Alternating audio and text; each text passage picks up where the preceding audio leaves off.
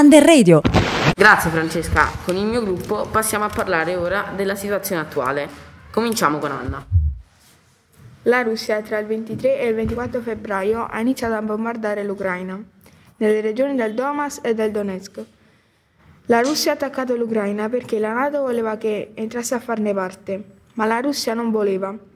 Hanno iniziato a schierare i propri eserciti sui confini e tra la notte del 23 e il 24 febbraio hanno iniziato i primi bombardamenti. Grazie Anna, ora passo la parola ad Aurora. Grazie Bruno. Quindi abbiamo detto che il 24 febbraio Putin ha invaso l'Ucraina, ma facciamo un passo indietro. Precisamente al 7 ottobre del 1952, quando Putin nacque.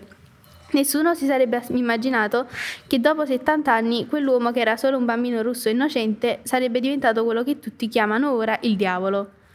Quest'uomo sta facendo passare l'inferno ai cittadini ucraini. Allo stesso tempo sta facendo arrestare tanti russi che stanno protestando contro questa guerra, tra cui bambini e anziani. Grazie Aurora, ora passo la parola ad Alessandra che ci parlerà di Zelensky. Grazie Bruno per la parola, adesso vi parlerò un po' di Volodymyr Zelensky.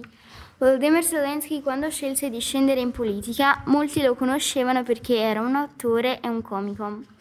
Quando è incominciata la guerra tra la Russia e l'Ucraina, lui si è dimostrato un uomo non solo in grado di mantenere la situazione con serenità e con calma tra le proprie mani, ma si è dimostrato un uomo che tiene alla propria patria, che combatte fino all'ultimo e incoraggia tutta la popolazione di non arrendersi.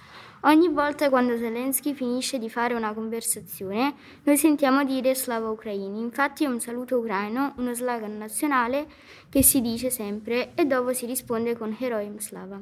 Ora parliamo della reazione delle comunità internazionali a questa invasione, ovvero le sanzioni economiche.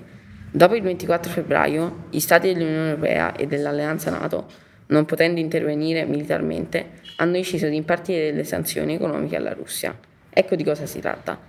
Blocco del sistema SWIFT, no all'utilizzo di euro e dollari per la banca centrale russa, divieto delle imprese europee di esportare tecnologie in Russia, esclusione della Russia dalle competizioni FIFA e UEFA, divieto di viaggio e congelamento dei beni all'estero di Putin e dei suoi ricchi sostenitori.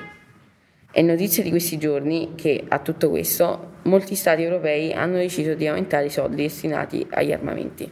Grazie Bruno, ciao a tutti, sono Patrizia e vi parlerò di come si sta cercando di aiutare la popolazione in fuga. Stanno arrivando molti aiuti per le persone in fuga. Molti scappano nell'Unione Europea in cerca di aiuto perché hanno un parente lì.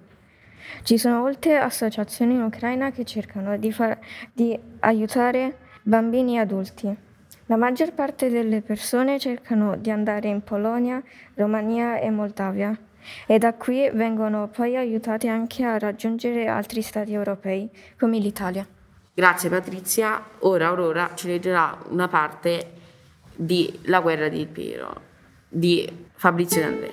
Cadesti a terra senza un lamento e ti accorgesti in un solo momento che la tua vita finiva quel giorno e non ci sarebbe stato un ritorno.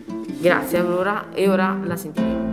Dormi sepolto in un campo di grano, non è la rosa, non è il tulipano che ti fan veglia dall'ombra dei fossi, ma sono mille papaveri rossi.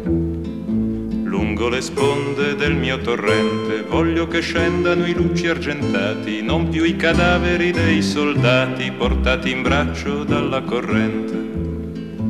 Così dicevi ed era d'inverno e come gli altri verso l'inferno te ne vai triste come chi deve, il vento ti sputa in faccia la neve. Grazie a tutti quelli che hanno parlato e a quelli che hanno lavorato da casa, che purtroppo qui non ci sono potuti essere. Prima di concludere vi facciamo sentire dei messaggi di pace che abbiamo scritto. Passo la parola ad Alessandro. A che serve la guerra? Rende qualcuno felice? Muoiono solo innocenti. Non ha, non ha senso la guerra, causa solo problemi. Vogliamo tutti la pace, vogliamo tutti la guerra. Migliaia di persone muoiono per protestare contro la guerra. Molte persone vengono arrestate, anche bambini. Grazie Alessandro. Adesso vi faremo ascoltare una poesia che ha scritto Patrizia. Pace, pace, mi sta dispiacendo nel modo in cui la stai per perdendo, buttata così per un po' di terra per lasciare le cose da mare. Pace, pace, che grande orrore. Marta è così come la sua gente, senza più sognare di quello che si vuole parlare. Grazie Patrizia. Abbiamo concluso. Ciao a tutti. Dormi sepolto in un campo di grano, non è la rosa, non è il tulipano che ti fan veglia dall'ombra dei fossi, ma sono mille papaveri rossi.